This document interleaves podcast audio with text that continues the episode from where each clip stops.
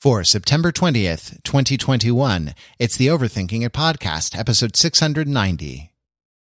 Just take those old records off the shelf.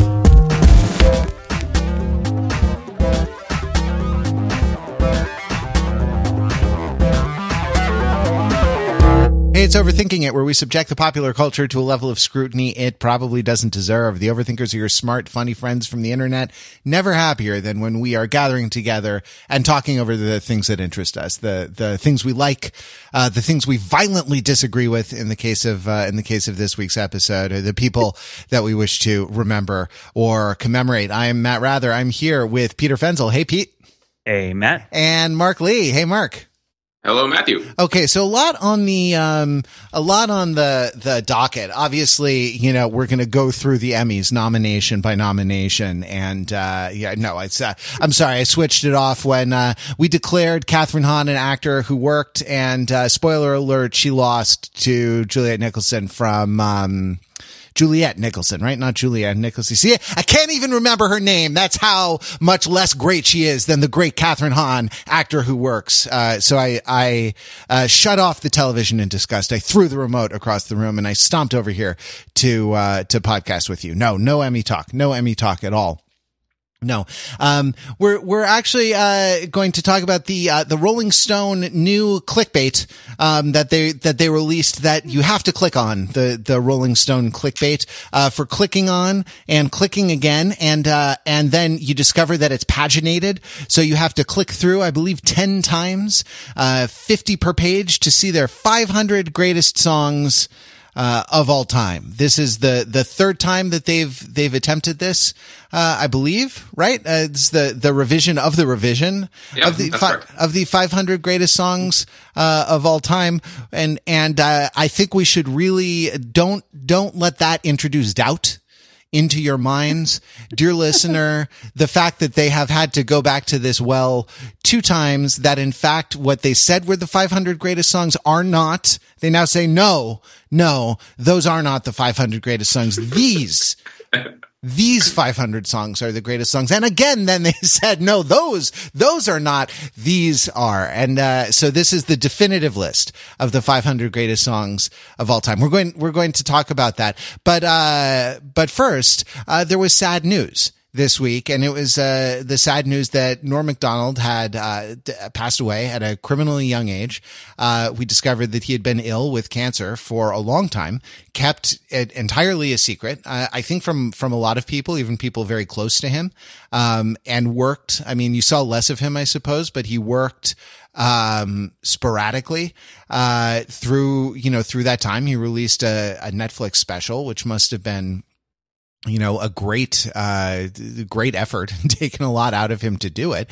And, uh, and he passed away. And the, the, you know, world seemed to be the sort of culture seemed to be really shocked by this, and and we wanted to take a minute and uh, and you know pay tribute and and talk about the man and talk about what happened this week. So Pete, you want to kick us off with this? Did you have reactions of of one sort or another beyond just obviously being very sad to uh, the Yeah. passing of Norm Macdonald? Yeah, sure. And I, I think that if the timing of the podcast had been a little sooner, we might have been more tempted to go full on for the whole episode. But one of the things that's really stood out is just how many people uh, who have public voices that they raise uh, are really were really affected. I was, of course, very sad. Uh, I like Norm Macdonald a lot, and um, you know, warts and all and whatnot. And if you want to hear me talk about Norm Macdonald in a more open ended way, I would recommend uh, the Peatcast on Norm Macdonald Live, his podcast. Which he started in uh, 2013, you know. So if you're keeping score, you know, a year and a half or so into his uh, cancer diagnosis, he started a podcast that then became a Netflix show. Um, Oh, geez. Yeah, yeah. and sort of a morbid way to look at it, but you got to think about it that way. Like, what an extraordinary effort all those things must have been uh, for him. and his interviews on that show on both of those shows are just phenomenal and uh they reflect a uh a f- fear there's so many words that so many other people have used already and they are left somewhat impotent to discuss it not that he's a sort of superior person to anybody else that anybody has ever lost but uh he was an unusual guy in terms of his performance style and his technique and his highly refined technique. But I will say that there is a sobriety to his interviews in terms of a commitment to talking about what they really want to talk about, uh, even when a lot of it is just nonsense. Um, but it's serious nonsense, right? It's sort of uh, cutting to the chase on important things, and then the frivolity is is very earned.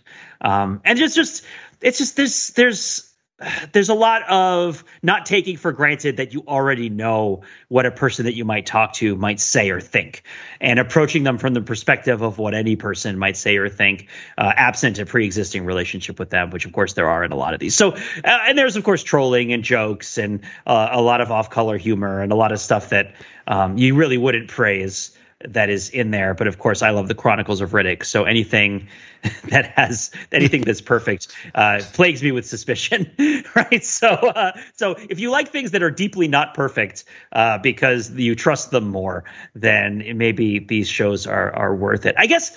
Uh, what I would say, other than just that I was really sad and that I, I just felt like his best work was ahead of him he was just he was getting better. Like he everything he was doing that i saw was getting better. And so there is a loss in terms of what he was going to do in the future that would have been really interesting to hear and see.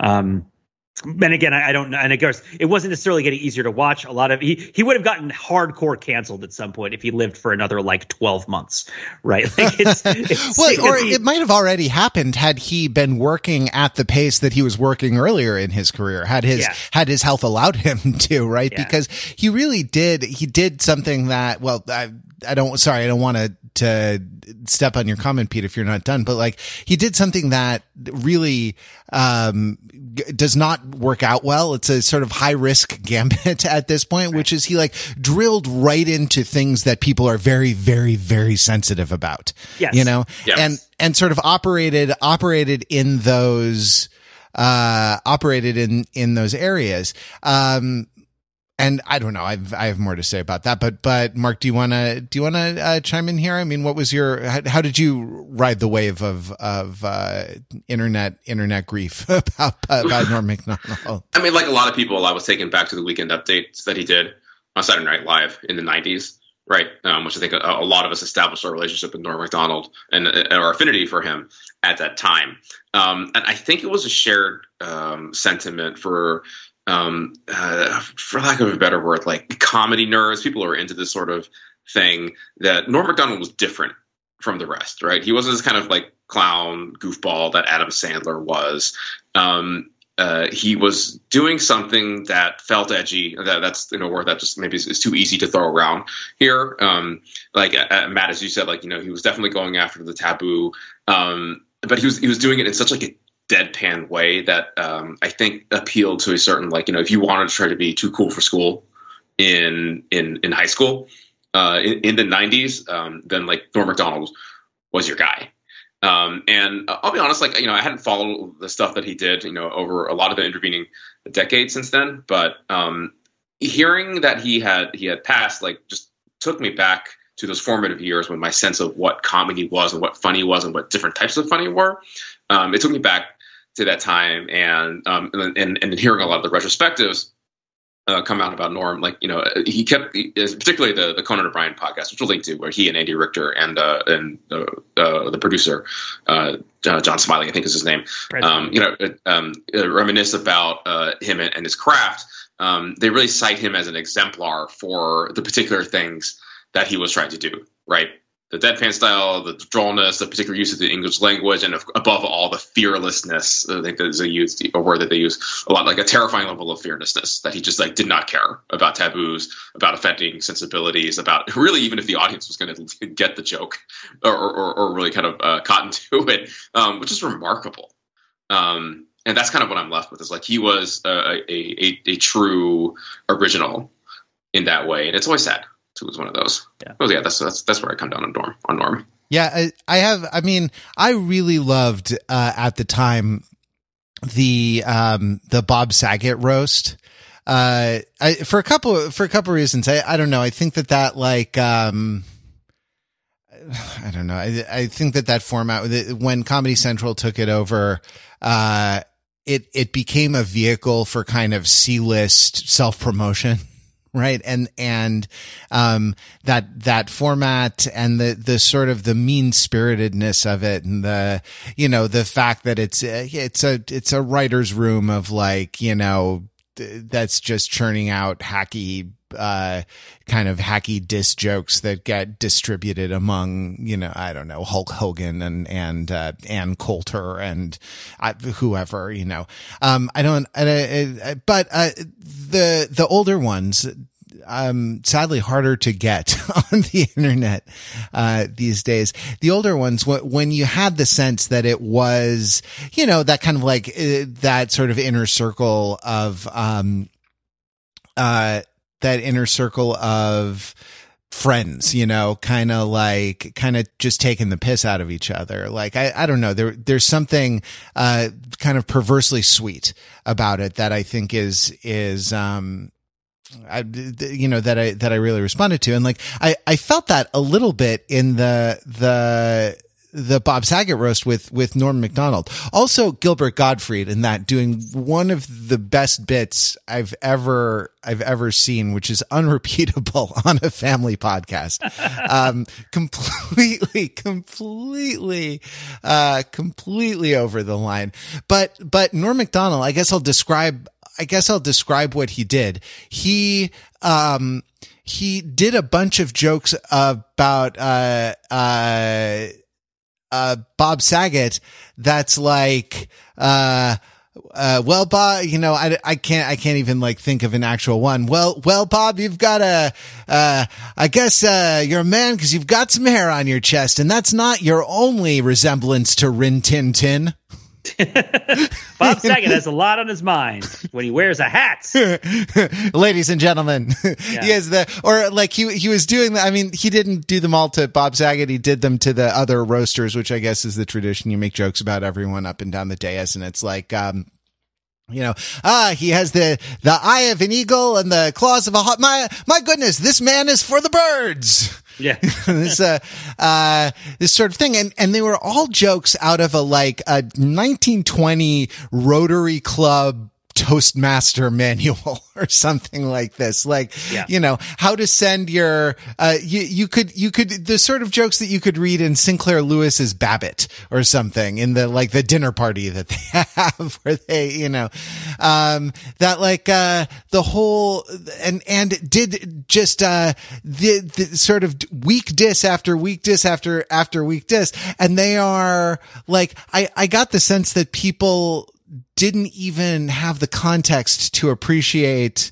um, to appreciate why this was why this was funny. Oh, uh, Gilbert Gottfried. Later, when you go to the restroom, you'll see uh, a door that says gentleman on it. Pay it no heed. Go right in. There is no door that says scoundrel. this, this like people didn't understand like the the the idea that you that calling someone not a gentleman. He is no gentleman. That Gilbert Gottfried. He is no gentleman, sir.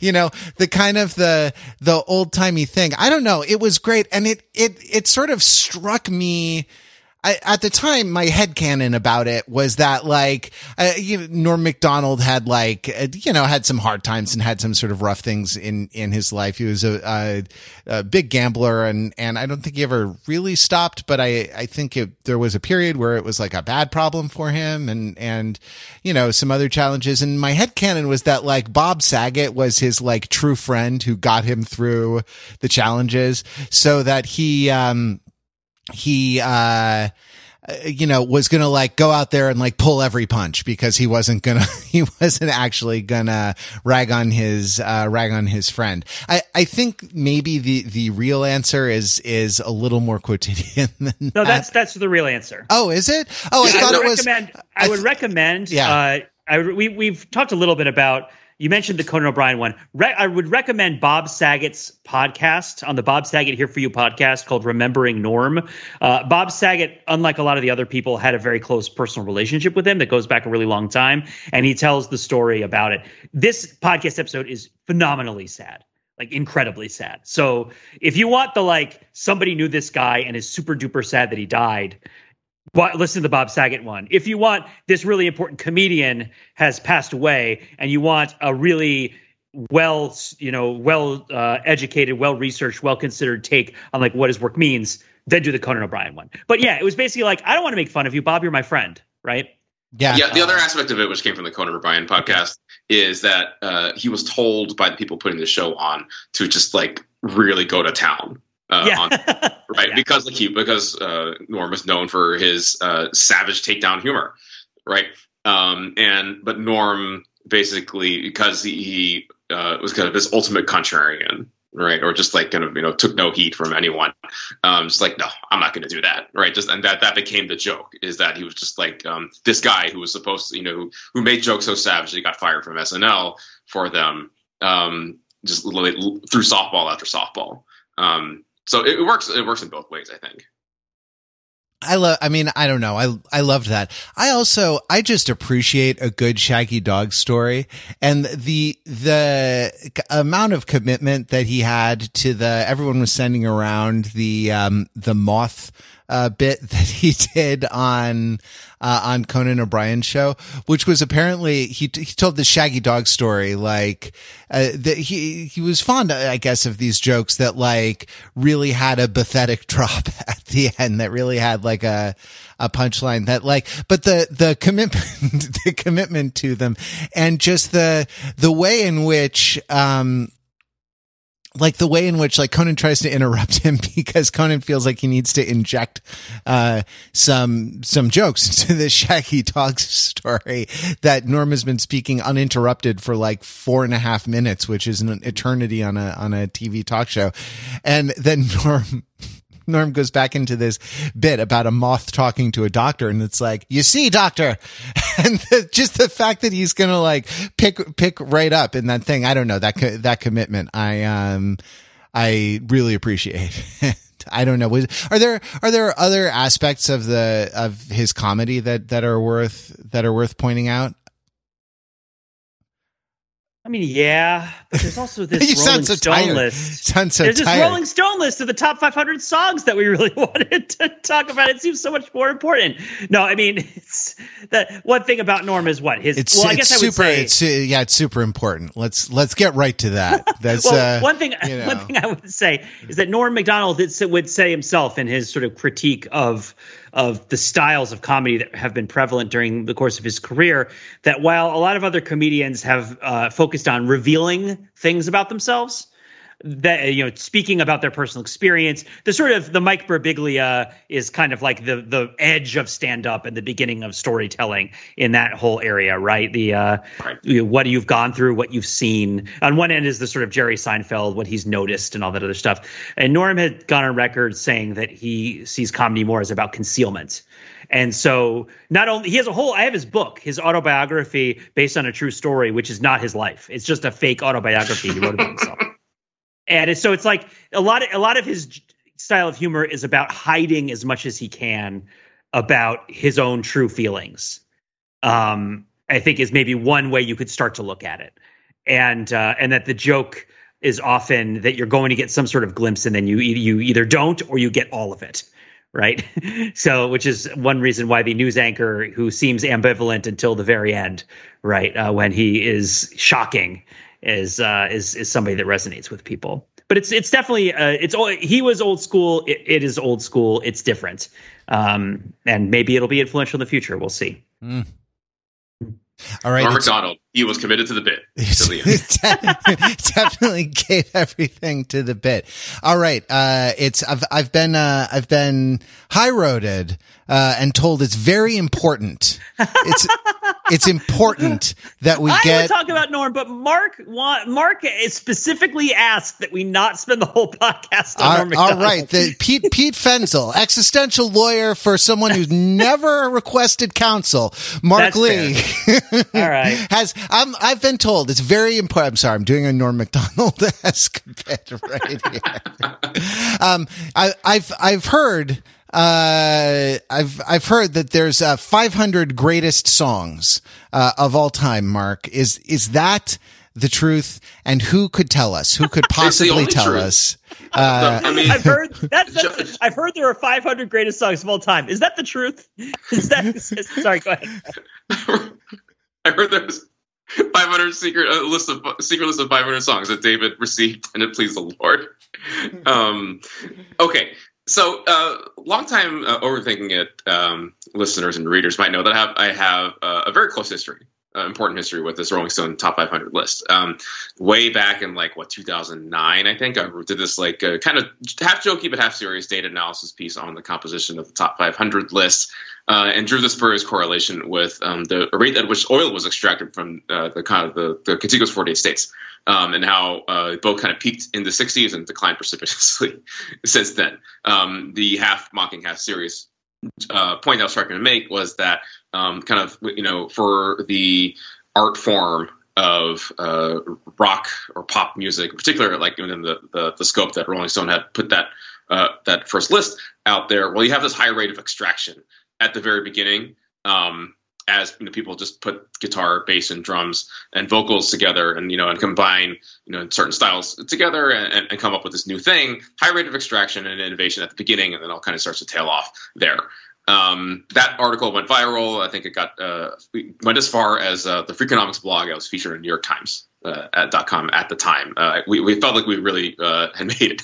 Would, we're, we, were, we were freaking big stuff on the internet. Pete, did, did a comment did a comment occur to you at the time when it when it became clear that we were going to be on the Freakonomics blog?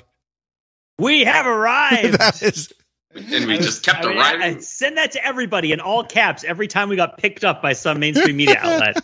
we have arrived. About, yeah, the funny thing about arriving is that um, we kept doing it, and um, are, I mean, Pete, are we are we there yet? Though soon, we'll be there soon. soon. Okay, so um, that's my history with it. We'll, we'll link to that article in the show notes if you haven't seen it. It's, it's worth a read. It's and, and a bit of a chuckle. Um, fast forward uh, several years, and just like kind of out of nowhere, um, I, I, don't know, maybe it was teased in some way, but I, I pick up uh, you know some news feed, whether it's Reddit or Twitter or something like that, and it's like, aha, oh, Rolling Stone has updated their list of the 500 greatest songs of all time. And um, you know, I think everyone's first reaction is like, "Wait, what?" Like, they like this is 2021 like there's, there's like someone decided they, they have the the authority to try to put that list out there. Um, and you know i think there was a collective internet shrug of okay so like you know a we can poop on it and the validity of it um, but we can also have our cake and eat it too and start to pick through the list itself uh, and analyze it on its own terms. So we can do both of those things right guys? Yeah. Sure. Yeah. Let's do it. Yeah. So the, the first thing, first we got to like kind of just establish terms here of what this list is and what it isn't, right? Because um, it was also worth noting that the list, uh, the first two iterations of the list, um, were heavily, heavily skewed to songs from the 60s and the 70s, really the 60s, um, and straight up in that kind of like rock and R&B uh, genres of um, broadly speaking English language popular music of the you know from the from the second half of the 20th century onward. Um, like with those parameters set there, like very smatterings of like hip hop, country, just almost like token representatives of of, of genres outside of of rock and and, and R and B. Um, so what we have now um, is that the prompt is very broad. It is really um, set out. Rolling Stone says that these are the 500 greatest songs of all time almost full stop there, right? Yeah. Like, what other parameters are, are we meant to, to, to, or boundaries are we supposed to have when it comes to this, to this list? Well, I, I guess there's two ways to look at it, right? I think one way is that the old lists, even in their limitations, kind of made sense Rolling Stone, as a magazine, has a similar name to the rock band, the Rolling Stones, and as such, you might consider it to be part of a related artistic project, right? That yeah. If if Rolling Stone is a sort of, you know, if if it is a if it is a, a magazine of record for any artistic movement, one would think it is of 60s rock and roll, right? And and what that became right? The sort of transformation of rock and roll in the 50s into the 60s and onward from there. Like that's and so you can sort of forgive rolling stone for saying we really love the rolling stones. We're named after them right?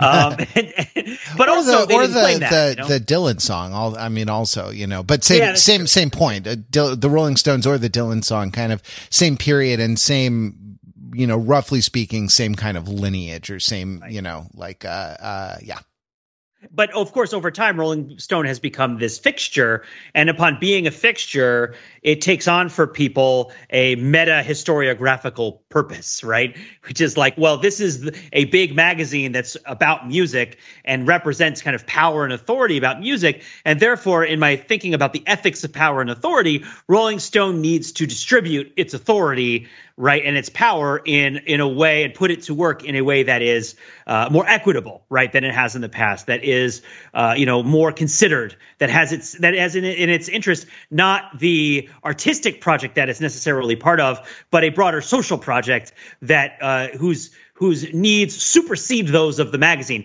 And i think that rolling stone itself has embraced that significantly in the past 15 20 years right and has tried to become much less of a I mean it was always sort of like that, but also when you're talking about culture countercultural music of the sort that Rolling Stone has generally highlighted, it has a they wouldn't have used the word social term social justice, they used a different term, but a different a similar sort of idea, right? A sort of implicit you might describe it a as social as engagement critical. or a social Yes. a social relevance or something Yes. like that. Yes, a, so a critical social engagement with the idea of the way things are and the way things ought to be.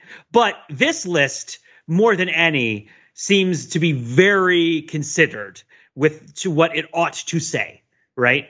Much more, and that that the necessity of this new list seems to be born of no other need than the need to be a corrective of that sort to the previous lists. Is, is sort of, I think, the surface level reading, which I think seems more or less warranted, right? Like, well, you know, sort of. I, for a long I guess time, is know- it like it's it, well, I guess we're doing it in colleges also. I mean, we don't we don't uh you you got the people who are the like the renaissance people, you know, in the in the English departments and they're all they're all talking about Shakespeare. They're all talking about Shakespeare and if they talked about David Foster Wallace it would be weird. You know, that's like don't don't talk about David Foster Wallace, Lawrence Manley. Don't talk about David Foster Wallace uh uh the, you know, I don't know, Annabel Patterson, right? Like don't talk about David Fo- talk about talk about that early modern stuff. That good. Give me that give me that old timey uh give me that give me that old timey Just take those old records off the shelf. These- I'll listen to them by myself.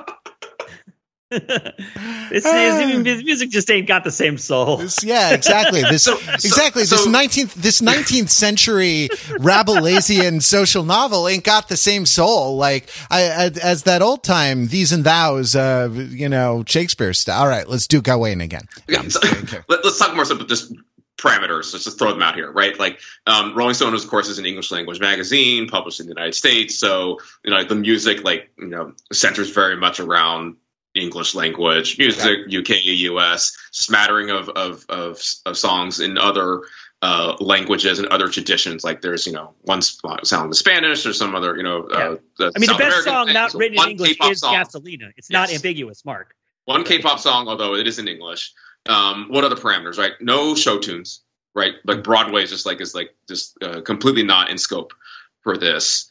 Um, just keep rattling off here, right? Like a lot more, a lot more hip hop and um, Well, it was uh, vo- and, it was newer pop in, in previous lists. So it was voted on like I, I think there were like ballots or something. I'm I'm not sure. I really I really want to examine the instrument that they sent to the you know and and by which I mean the survey instrument, not the uh you know not the guitar or, or keyboard or drum set, right? The what the the sort of survey looked like. But there's a list of all the people um people from the industry, critics, uh musicians, producers, um who were who were consulted uh, about this, and so so you get the sense you get the sense that it was um you know you get the sense that it was voted uh voted upon, and uh, you know I don't know. I They, think they this, don't they don't give any um, details in terms of like how they selected that panel. There's also Rolling Stone uh, staff themselves were able to vote, and to get like you know, no transparency into um,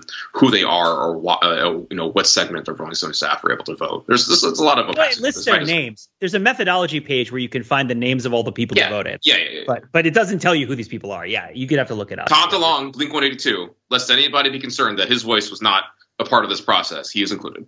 You know, I re- appreciate all the small things that went into this. It's really great. the Edge, but not Bono, right?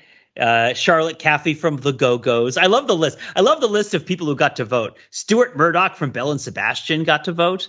right? Like uh, this is great. I love it.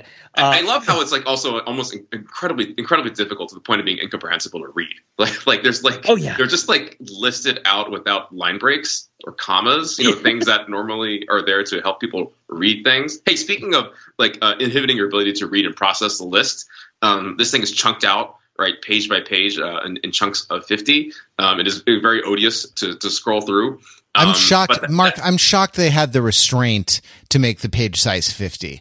Like, I, frankly, I would expect, you know, 20 per page or, or something like that. Whatever, whatever Billboard, um, Billboard does. Billboard also owned by the Penske Media, uh, Corporation, uh, one of the brands, uh, in the Penske Media Corporation, the power of content the Penske Media Corporation owns Billboard and uh, and Rolling Stone, Variety, and the Hollywood Reporter. You think these these uh, you know vibe. You think these would be uh, these outlets would be in competition with one another, but no, they're all they're all owned by Penske, uh, the Penske Media Corporation. The, po- the power of content.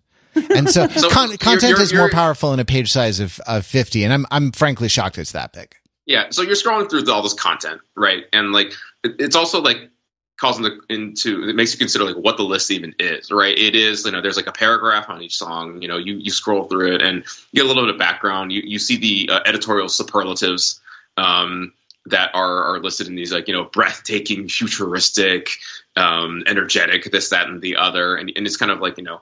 Um, you know, again, in, in, the, in these chunks of 50, you skim through it. There's a links to play uh, play uh, play the, the songs on, on Apple Music, um, but it, it, was left to a, a, third party, just some some rando on the internet, to throw them all into a Spotify playlist um, to, to, actually just kind of like have it in that form, and then um, left to us, and we we kick that out to a, a Google Sheet, uh, which you can browse through, so you can kind of like you know actually scroll it in in a bit of a more digestible way. But um, one note on that is that oh, you know I, I fired up the Spotify playlist and, and there's this really fascinating experience. Like there are the decent number of songs on this list that I had never heard of, and not even obscure stuff, but like you know I don't know this Kink song from the '60s that uh, somehow worked its way into the top 20 that I never heard of. And I'm listening to it, and it is really I would say tainted by its um, inclusion in this list because I'm like, this is supposed to be some kind of staggering work of genius that reaches like upper echelon this is better. Of, of this music. is better than Leonard Cohen's Hallelujah. this is better. This is better than Gangnam Style. Does not make the list at all. I'm not feeling this. Wow. Yeah. So like yeah. the, it, it's it, the the nature of the list itself is a weird thing. So here's like chunks here, of par- chunks of chunks of chunks of words and um, kind of tangentially uh, bits of music that you could that you may or may not be listening here's, to. Here's what I think about that. I think when you write when you send a survey, essentially, what what you're not going to get. So I want to I want to make a distinction here, right? You, you could have a list of the 500 best songs of all times, uh, of all time, uh, all times, all universes. No, of all time, just this time, just this universe, just this music industry for the next like seven years until right. our sensibilities are horribly offended by what we have here now. I mean, you, you, you, think it's going to take, you think it's going to take that long? I mean, Penske Media Corporation knows about the power of content. And I think a lot of people are clicking. I think a lot of people are scrolling through this thing like the so three of us. Do you think the are. next one's coming out on Wednesday at 10 a.m. yeah. just to get maximum clicks? Yeah, yeah the, exactly. The updated list. 100, 100%. But if you made a list of the 500 best songs of all time, you'd, you'd have to give some account of the criteria that you think make a song the best song. And then we could argue about those criteria. You could argue about what songs actually meet those criteria, but like you, would have to have recourse to, you know, uh, both a, a, sort of a political and, a, and an aesthetic discourse about like w- what makes something good. And hey, who are you to say that anyway? Right. Um, you could have a list of the 500 greatest songs of all times, uh, which actually might be a slightly easier thing to do, a slightly easier ask to say that this song is influential. I mean, you could poll people to see, to see what is, what is influential. Um, but uh, or you know this song achieves something in some extraordinary way in some extraordinary respect right? Like maybe one of the greatest songs of all time would be the longest song uh the longest song of all time. Like uh maybe something by Meat Loaf let's say you know because it's it's uh, uh just because of its its sheer length. But i think what you get right when you ask people for songs that they like you get people's favorite songs. Um, and, and you get, you know, I don't know. And, and that has a lot of, that has a lot of uh, angles to it because, you know, to, to what set in, in what sense do you think people would be performing various kinds, even though these things are going to be aggregated, like performing various kinds of, you know, roles and responsibilities by curating their, their list of songs in a way that like burnishes their personal brand in, in some respect that they find desirable, you know? Hey, um, I mean, let me jump in here for a second, Matt, because I got something very important to make sure we all, all know. Yeah. Uh, about this is that you, you drew very strong distinctions between um, what best, greatest, and favorite. Yeah. Right the content uh, across this list and then kind of in the meta content for uh, how the list was put together uses all three of those words. Yeah. And does not make any distinctions between them at all. this, one, one of it goes from referring to as the greatest song list to the best song list. And then in the methodology page, it says that voters were asked to submit ranked ballots listing their 50 favorite songs of all time. Yeah, and that's favorite. that's going to be and that's what it's going to default to just cuz that's the easiest thing that cause that's the easiest thing to do, right? Cause there's no accounting for taste and the, the, the, yeah. in, in people's own subjectivity, like who knows why they like uh, what they like. So that's, that's what you're going to get. Um, and, and so you, that's the sort of default mode, right? The, the other two would be, would be um i don't know more you'd you'd need more austere process right? You'd need like a, a, slightly different methodology in order to to try to assess the best by some criterion or set of criteria or you know or to pick things that are you know that are great. Um that are great in the sense of like epic heroism you know that that are an apotheosis uh of of some kind. And I think what you get are, our favorite, favorite songs here. But the, then this is, this is another thing, right? Like very often a song the, the, evaluating a song is different from evaluating a recording of a song or a performance of a song, right? And the, the right. Thank you, you for know, making that distinction. Right. And I'm sure you all, you know, uh, have f- favorite Tori Amos songs, but you also have favorite performances on the 20 or 30 bootlegs that she's released, um, officially, you know, or ones that you've traded with friends on, on audio cassette, right? Like, and that, this is very, this is very important and we have like a lot of blogs. We have a lot of Tumblrs, uh, about this. We in the, in the Tori Amos fan community, uh, we're known as ears with feet or at least we were two decades ago. Um, that the, right, that like very often a song that's written and recorded by one artist will become, um, will become famous when recorded by another artist. So who, to whom, I ask, I ask you, to whom does the, uh, does the greatness accrue? You know, to whom does the glory accrue? If, if it took a different songwriter, if it took a different performance to kind of highlight something in the song that made it popular, was the song insufficiently great or was it its greatness insufficiently realized, you know, by its, uh, by its first, um, performance. I, I went to a concert. i am sorry. I'll get, I'll yield the floor in a second, but I, I went to a concert in mm, 2002 or 2003 in, uh, in Cambridge, Massachusetts. And, and it was a show, um, it was like a folk show. And uh, what had happened at this folk show was there were supposed to be two different folk shows that night, and they none of them sold enough tickets to to actually make money. So they slammed the two shows together, gave everyone tickets to a bigger theater. you know and uh and so they had like before the break they, they had like an opening and a and a headliner then an intermission then an opening uh, and a headliner. And it was um, It was pretty amazing. But uh, I saw a woman who I, who I believe is named Judy Gold, who um, uh, whose claim to fame as, as a songwriter was that she had written the song from a distance, which she performed there. Ooh, that is a good claim to fame. I like that. yeah, it is. It absolutely is. And she performed it there. And I, I really like, I, I am not, I am not worthy to, you know, punch three holes in your staff paper to put it in a binder, Judy Gold. But, um, I don't want to hear you sing from a distance right? Uh, even even though you you originated it, I want to hear Bette Midler sing from a distance, you know, and that's uh, the the relationship between the the song, uh, the songwriter, right, the the author who presumably has some kind of authority, um, the song, which is an artifact independent of performance. Um, we think, uh, or the you know the performance that made it uh, that made it famous. Anyway, uh, th- thank you for coming to my TED Talk. I yield the floor. are we? We both. Are we, we both saying, left are, five are, minutes ago.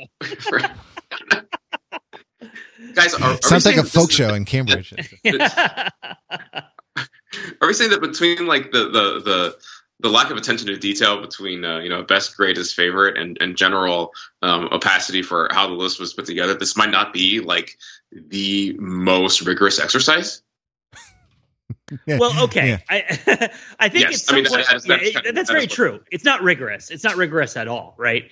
Like you can tell right away it's not rigorous just from looking at the top 10 not that they're bad songs but they're not hard songs to choose right? Like they're not, it's not, these are not songs that like required a lot of thinking. The Rolling Stones song is still number four, so they still put that one up there, right? Like it's like Bob Dylan, Nirvana, right? Like Miss, Missy Elliott is there, which is fun, but it's not like they had to dig for it, right? And of course, Aretha Franklin with respect. Um, I mean, that's a song that everybody has been hearing nonstop since we were all children. You know, that's that's a song that should be on everybody's mind a lot of the time as a familiar thing. Um, but I don't think that there is necessarily out of rigor in this particular endeavor of putting it as the best song.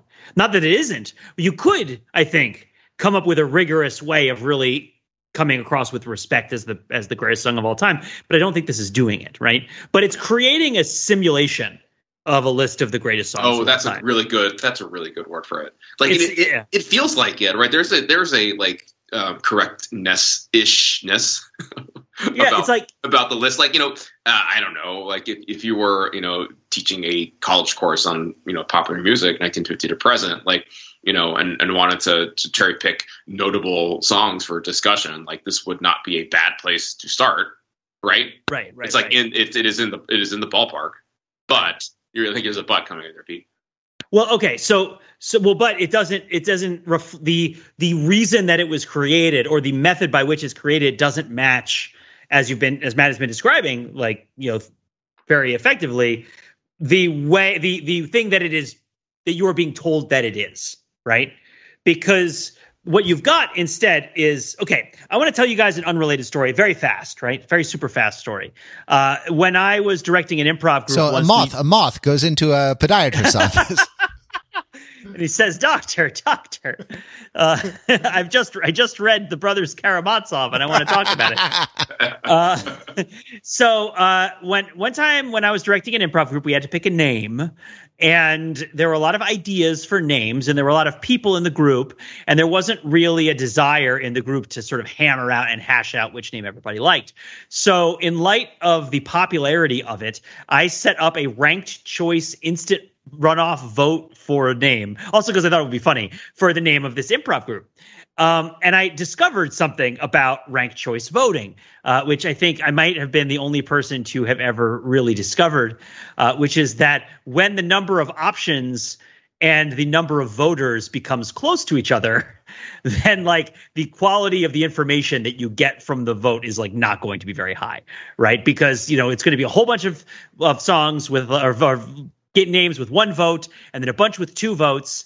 And uh, and then depending on what order the different runoffs happen this one vote goes to this other one. And you end up with something winning that has like two votes right eh, for first place. Uh, this this isn't that important or this isn't that bad right? But the math of this vote is really strange. Um, and i think it's worth commenting on that the arc of this list, I think, is a product of the math of the voting system, mm. which is not a ranked choice voting system, but you do provide a ranked list of choices, right? Because there's no instant runoff; it's just a it's a weighted vote, mm-hmm. right? So, and also, did anyone figure out? So, this is how they describe it, right? They say.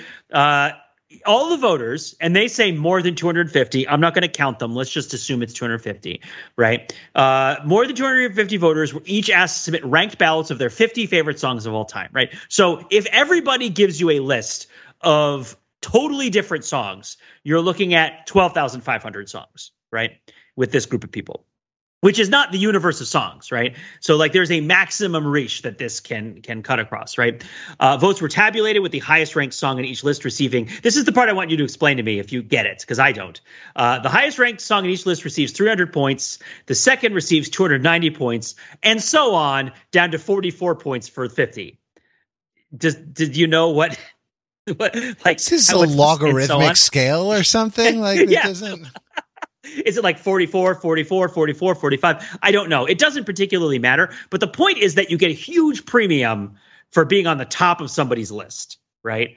Whereas if somebody's writing on the list, like what's their number 10 versus their number 40, I don't necessarily know if for each individual person that's a huge difference. But in terms of the number of points you get, it's huge, right? It's so huge, in fact, that if you have one person list a song as their number one song, you have to have seven people list it as their least favorite song in order for it to beat it, right?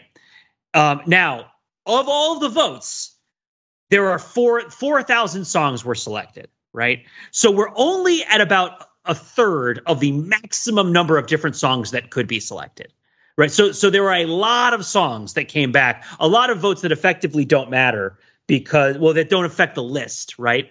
Because they are for songs that are ab- above 500 like lots and lots and lots of songs that got one vote maybe two votes right? Um, but i think that what you end up with is two different kinds of songs on this list and that there's an arc between them which is you get well i guess it's probably three right? The the the first kind of song is a song that was a favorite song of maybe two or three people mm. right? And that because that's 900 points right? Like that's a lot of points. Um, and so those songs, if you're the favorite song of like two or three major professional musicians, I feel like that song's at least going to be interesting, right? There's going to be some something about it that's going to that made them name it, right? It's not going to be just crap, right? So because you're like, oh, what's the Edge's favorite song? I have no idea, right? But it's but if the Edge and, and Cyndi Lauper each have the same favorite song, sure, put it at number 400 on the list, right? It'll it'll make it just off of them liking it and it won't be a disappointment. It'll probably be a little bit weirder than the other songs which we'll get to right? But then the sort of second type is the songs that are kind of relatively low rated but like show up on a bunch of people's lists. Maybe some people like them maybe some people like them less.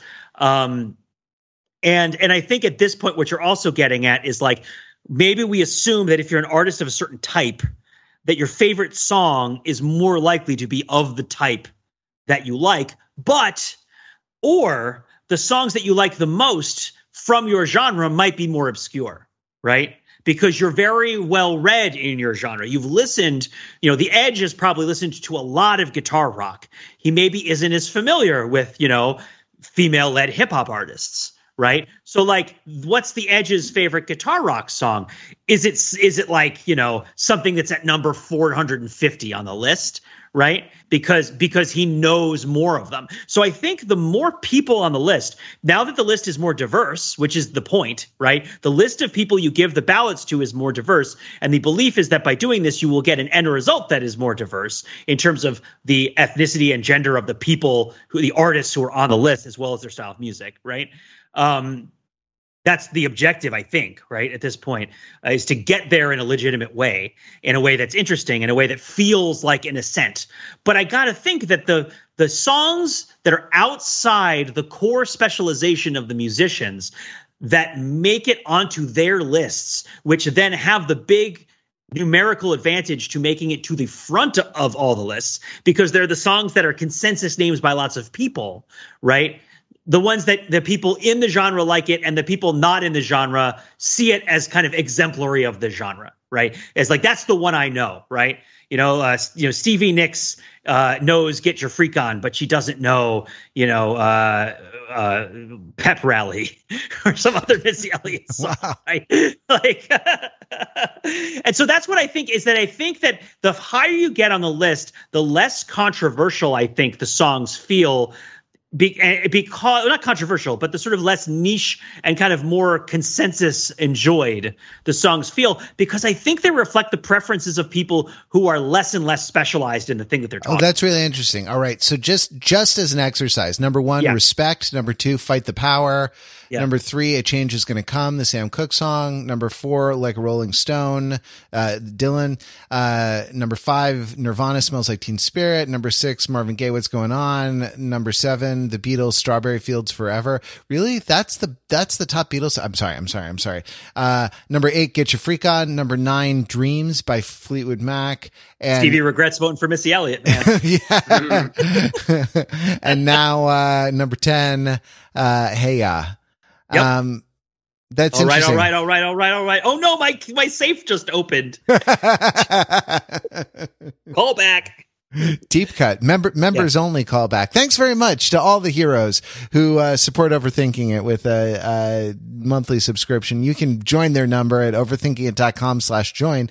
Gain access to the uh, to the members only section in the Overthinking It Discord, which is the thing. Link in the show notes and uh, listen to our uh, our um, uh, question of the week members only podcast segments. One of which Pete uh, referenced to, and another one of which we we were recorded about this this very list for for this episode. So uh, overthinkingit.com slash join. Thanks very much for supporting us. And then okay, so then uh, after that, Beach Boys, Stevie Wonder, the Rolling Stones, uh, the Kinks, the Beatles. Yeah. Uh, yeah, that's the, that was the one that I referred to earlier. That, that's um, such a weird Waterloo song. Sunset. I've never, I've never heard it before. Yeah, you would think it would be "You Really Got Me," right, or something like uh, that. Yeah, yeah. Well, yeah, there, there, there are a number of these that I think, I think are weird. I think like, uh, D- Bob Dylan, uh, like, like a Rolling Stone. His next one is Tangled Up in Blue. Um, and down, down a little farther, which is interesting, but not, not even the best song on that album. You know, uh, I, I think Dreams is a weird Fleetwood Mac song to mm. be hmm. in the top 10. Not like, not anything from rumors that is is more of a banger like secondhand news no like uh, i don't know don't stop thinking about tomorrow exactly um, like or even if you want one of the the kind of the like the super emotional ones like yeah. the chain um, or you can go your own way. Yeah, hundred yeah. percent. Like it's it's weird. So there there are there are a lot of instances here where I think the artist definitely belongs placed eh, roundabout where they are, you know, plus or minus three, plus or minus five, something like that. But the, the specific choice of song, um, is you know is weird okay like purple rain no that for sure top 20 absolutely yeah. imagine uh yeah sure okay top 20 absolutely but like joni mitchell's top song is is a case of you um lorde shows up at number 30 which you know i don't know strikes me as strikes me as a little weird. But but that but this is a this Does is what you're her t- a royal, Matt. Is she yeah. a royal now? I, no, she'll never be royals. It don't run in in her blood.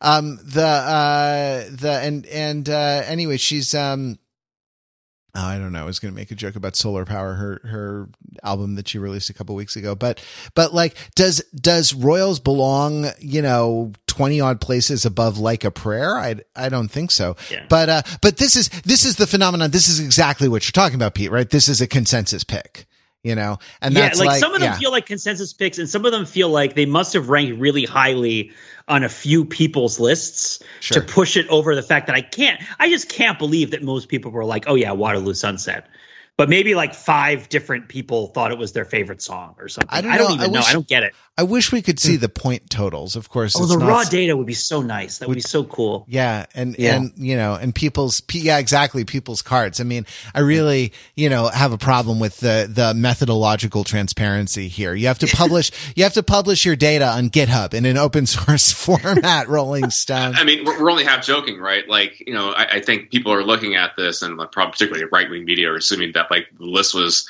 uh, juked around uh, to um, like uh, to surface up more people of color, more women on this. Like, I'm not going to quite go with like you know full tinfoil hat on that sort of thing, but um, I, I it's not outside of the Yeah, realm. but You, you don't have to. ju- You, you don't don't have to have juke to juke the You just have to list. send ballots. Send ballots to women. That's what you have to do. yeah, yeah, exactly. Send Yeah. send uh, send ballots to to that in the first place. to people of color, and there will be more people of color on the on the list. Yeah. Um, Pete, when you said that this was the simulation of a list of the 500, are we, were you talking in the Baudrillardian sense of of simulation? I was, in fact, yes. Yeah. So so um, you know, uh, I. I feel like this is worth going into, but we're kind of rounding the rounding the corner into the into the home stretch here. But I just I don't know. I'll I'll uh, simulation is um the sort of the final stage of the simulacrum in the philosophy of Jean Jean Baudrillard. Uh, and I'm going to going to read from Wikipedia now. Uh, simulation is the current stage of the simulacrum. All is composed of references with no reference, a hyperreality. Baudrillard argues that this is part of a historical progression. In the Renaissance, the dominant simulacrum was in the form of the counterfeit, where people or objects appear to stand in for a real referent that does not exist. For for example, royalty, nobility, holiness, or things like that. And you can sorry, I'm going to interject for a second. You can think of like uh, in in Elizabethan England, the idea of like a great chain of being, you know, and that the the the kind of physical the the uh, not physical the material manifestations of that are you know um are that stage of the of the simulacrum. With the industrial revolution returning to wikipedia the dominant simulacrum becomes the product which can be propagated on an endless production line. In current times the dominant simulacrum is the model uh which by its nature st- already stands for endless reproducibility and is itself uh, already reproduced. And I, I just like, if you think this is, this is not correct, if you take issue with, um, uh, with Monsieur Baudrillard here, I, I just encourage you to go look at your Instagram stories and look at how many of them are reposts of reposts of reposts down this kind of like hall of mirrors, this like mise en abîme of, of, you know, endless, endless reproduction, endless simulation, uh, uh, signification without, uh, any, any reference, without a, a final, uh, signified to, to end the, um, the endless semic chain.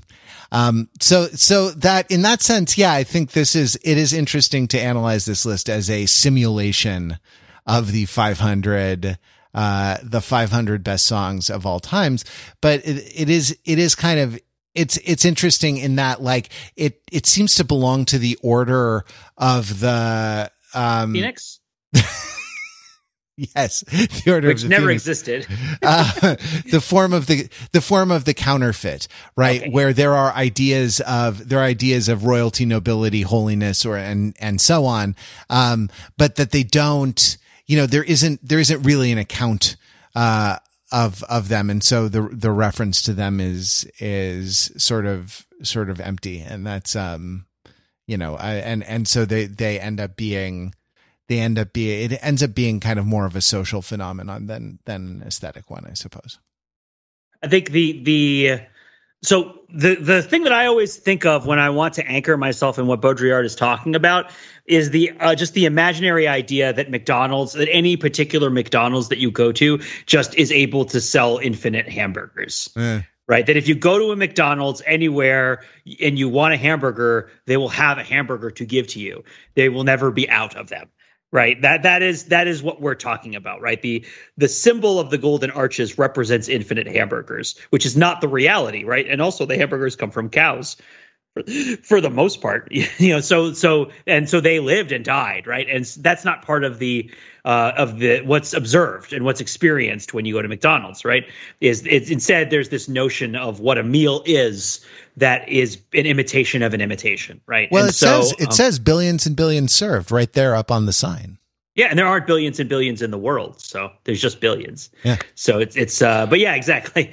Uh, maybe what they mean is that that we've all got served by their superior postmodern uh, literary self-identification. uh, but yeah, but in this case, it's like I think top ten lists you know, this is a, I, I hate to say it, but it's like David Letterman happened, right? And it happened, he happened a long time ago. And he did this gig for a really long time, which is the notion that a top 10 list in itself has a poetry and architecture that is independent from a correspondent relationship with truth right? Um, what is the number one on the top 10 list? It's usually underwhelming in a David Letterman list, right? What's the number two? What's the number three, right? Um, it, there, there's, there has to feel like there's some sort of progression when you're starting out, right? Or there tends to, and then you get to the big ones and then they make a couple of jokes and then it's like, uh, there's a revelation at the end that the list wasn't of anything right and and so the experience of counting down the list which of course now has been just rehashed and repeated so many times uh, with regards to you know pop culture analysis by uh, not necessarily even by us. We're a pop culture website that's done 690 episodes of this podcast. We've done spare a few top 10 lists right? Uh, but uh, but a lot of people do a lot of other ones. Um, you know what we so, should yeah, do? you, you, you know what we should do? We should do a list of the 690 greatest episodes of the overthinking it podcast. I'm sorry pete i i, I derailed you. Number one oscar shorts Number two, the one where we talked about photography. Uh, Wait, really? Seriously? That's one. That's a thing. yes, we did a story two-hander about photography, uh, and uh, and I think it was mostly about Instagram, but it was about Oh, well, yeah, yeah, yeah, yeah, generally yeah, and yeah, like yeah. the ph- photographs you own and see of people. We've done a lot of very interesting topic reaches over the years. I really like our catalog. Yeah, it's one, um, one, one last thing on, on, on lists uh, of this sort and, and their and their nature um, is that of, of course, like you know, Dave Letterman did not introduce you know the the ranked list uh, in, into pop culture, right? It's like ingrained into um, pop music history for a long time. Of course, you know the Billboard uh, charts, right? but that, but that was by um, sales there was something concrete about about that one and those are also um, um, what's the word? Shall we say um, methodologically suspect as well. So it's just more of the same. In a right. It- it's But I all- mean, it, yeah. yeah, is it a good playlist though? Uh, sorry, Matt, I interrupted you. No, it's. I mean, I just wanted to. You know, yeah. I mean, is it a good playlist? That's that's the question. Like a, a playlist is for a playlist has a purpose. You know, a playlist is for something. Like I was listening to a playlist uh, earlier this week. The distinguishing feature of which was that all the songs on them uh, came in at like 165 to 175 beats per minute, so that my running pace would be, uh, you know, would be about about equal. And actually, you know what showed up on that list? A song that is not great. a song that is not the best, the greatest, but it is one of my favorites. Spice Up Your Life by the Spice Girls. and, uh, when, you know, whenever they did, uh, the, uh, if you're having a good time on that, on that, uh, I, I, uh, took it upon myself to try to run faster at that, at that moment. So, so I'm gonna, I'm gonna go out by saying, um, you know, one of my favorite songs right at the moment. Spice Up Your Life, uh, by the Spice Girls off the Spice World album. And, uh, it's a travesty that it wasn't included on the Rolling Stone list of 500 greatest songs of all time. All right. This has been the Overthinking Podcast. Thanks for listening to us. Thanks very much, Pete. And thanks very much, Mark, for, uh, talking with me as ever. We'll be back next week with more Overthinking It podcast. 600, 691. Where will we place it on the big list? We never know every week. That's what keeps us coming back.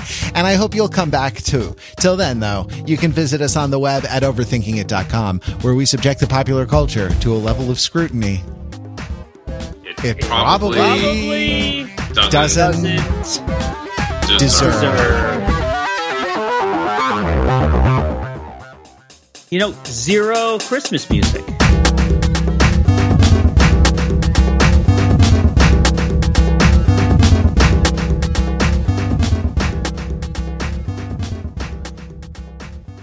Like zero. Like no, No no. Uh, is Mariah? Oh, maybe. I don't even think Mariah Carey's. No, it's just fantasy.